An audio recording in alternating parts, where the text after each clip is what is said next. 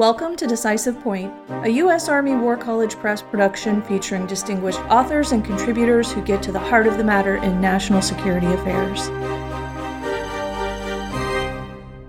Decisive Point welcomes Dr. Todd Greentree, a former U.S. Foreign Service officer who served as a political military officer in five conflicts, including El Salvador and Afghanistan. He's a member of the Changing Character of War Center at Oxford University and teaches in the Global and National Security Policy Institute at the University of New Mexico. Greentree is the author of What Went Wrong in Afghanistan, featured in Parameters Winter 2021 2022 issue. Welcome, Todd. I'm so glad you're here. Let's talk about your article. Some people would argue the Afghan war was unwinnable. You assert it was unwinnable the way it was fought. What do you mean by that? Thank you, Stephanie. Great to be here. The idea that it was unwinnable the way it was fought is really tied to the purpose or the reason why I was writing it, which it's not just about what went wrong in Afghanistan, what lessons can we derive about counterinsurgency. This is really an article about U.S. strategic behavior. Afghanistan was my fifth war. And I like to write what I know. So, really, the origin of the article is from my own story.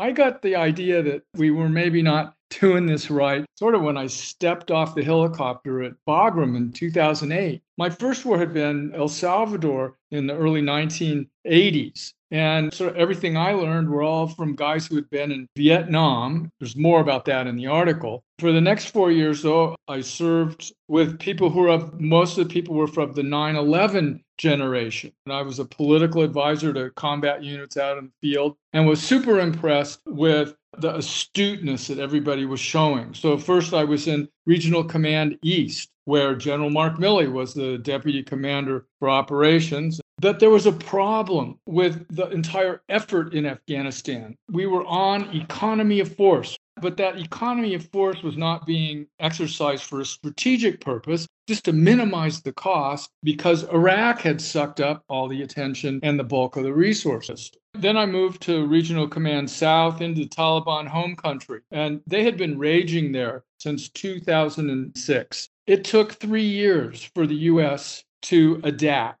I came back to Kandahar in 2010 at the height of the surge with the 10th Mountain Division. Uh, they were in command of Regional Command South, and this was the main effort at the height of the surge. It was a strong coalition team. They knew what to do how to partner with the Afghan army. They took it seriously. They were serious about aligning political and military strategies, which was my part of this. The overall strategy of the US by 2009 was coming into focus. We'd had Stan McChrystal's math the idea here's our most experienced special operations commander who had come to the realization, as had many of the soft guys, that attrition generates more insurgents. This led to a shift in the understanding of the focus on the population rather than exercising firepower. General Petraeus following McChrystal with Field Manual 324 and counterinsurgency doctrine and all that. The problem was that when Obama announced the surge, he time limited at the same time, which was strategically incorrect thing to do because for the Taliban, all they had to do was wait it out. And for them, jihad was forever. But by 2011, when the surge was peaking and then over, that was 10 years into the war. It was just way too long to be fighting and to get it right. My big point is that military operational excellence was essentially what we were exercising a series of operations in a context of strategic incoherence. So there was warfighting, but it was associated with this wildly ambitious nation building that was very well intentioned and made a lot of progress, but it was far too complex for the United States to sustain at that level. We certainly can't blame the Afghans. In the end,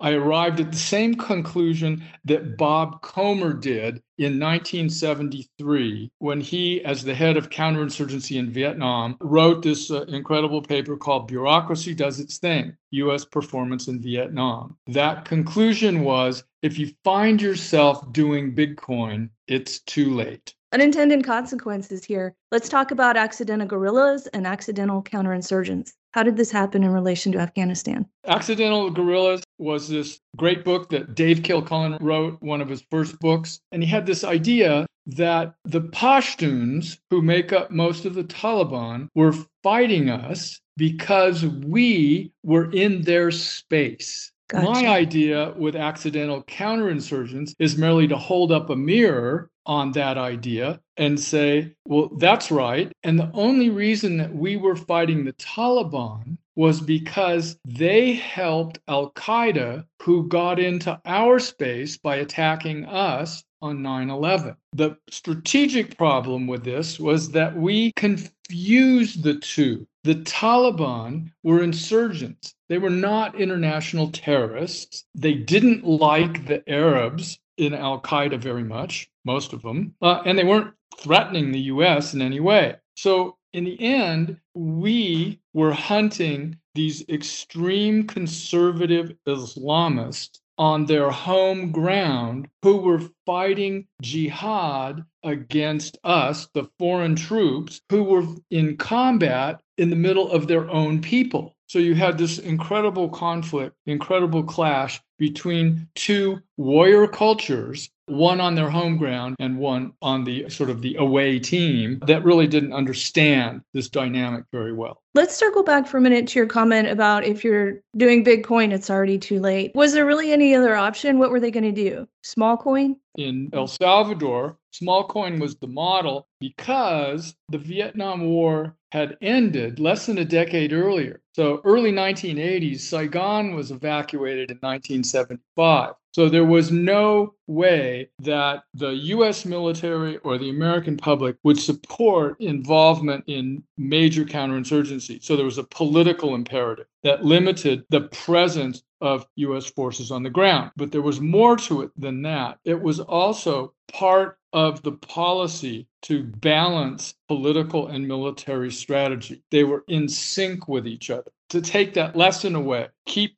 foreign troops, keep ourselves out of direct conflict, out of direct combat, focus on training, assisting, and advising. And one way to put it is to change one word in Article 15 of the famous article by Thomas Edward Lawrence, T.E. Lawrence of Arabia. The article was titled 27 Articles, and it was about supporting and fighting with the Arabs in World War I, 1917. So, Article 15, with one word change, reads Do not try to do too much with your own hands. Better the Afghans do it tolerably than you do it perfectly. It is their war, and you are to help them, not to win it for them. Actually, also under the very odd conditions of Afghanistan, your practical work will not be as good as perhaps you think it is. I think that just applies 100% to what was going on in Afghanistan. To take that a step further is rather than taking the war over, we should have been doing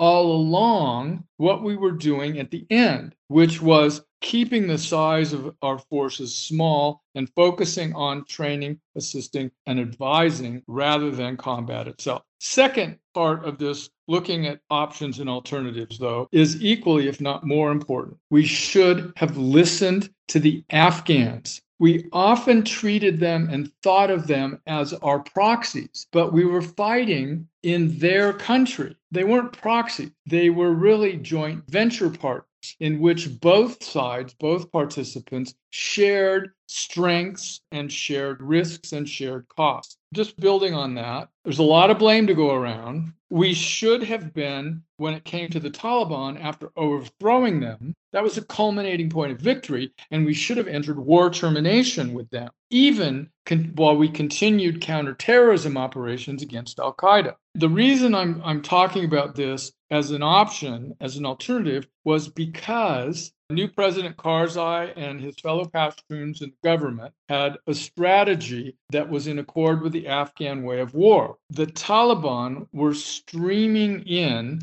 to recognize the new winner and swear fealty to President Karzai. The government side was ready to disperse them back to their communities in southern Afghanistan and separate out those leaders who fled to Pakistan from the Taliban, but at the same time, to bring Taliban representatives who had sworn fealty and were willing to reconcile and include them at the table at the Bonn conference where the new government was being formed. It was all thought out. The Afghans seemed to know what they were doing. They proposed this. And the Bush administration, principally Secretary of Defense Rumsfeld, said, No way, we're not having anything to do with these Taliban people. And so we ended up taking over the war with our own set of Afghan warlords conducting counter-terrorist methods by manhunting the Taliban, capturing them, killing them, sending them to Guantanamo, and searching around for, for combat, to continue combat, conducting the American way of war. By bringing up this option, it suggests that it may have been possible for the Afghan war to have been entirely unnecessary. We packed a lot into a few short minutes. Thank you so much, Todd, for doing this with me. I enjoyed all of it. Okay, my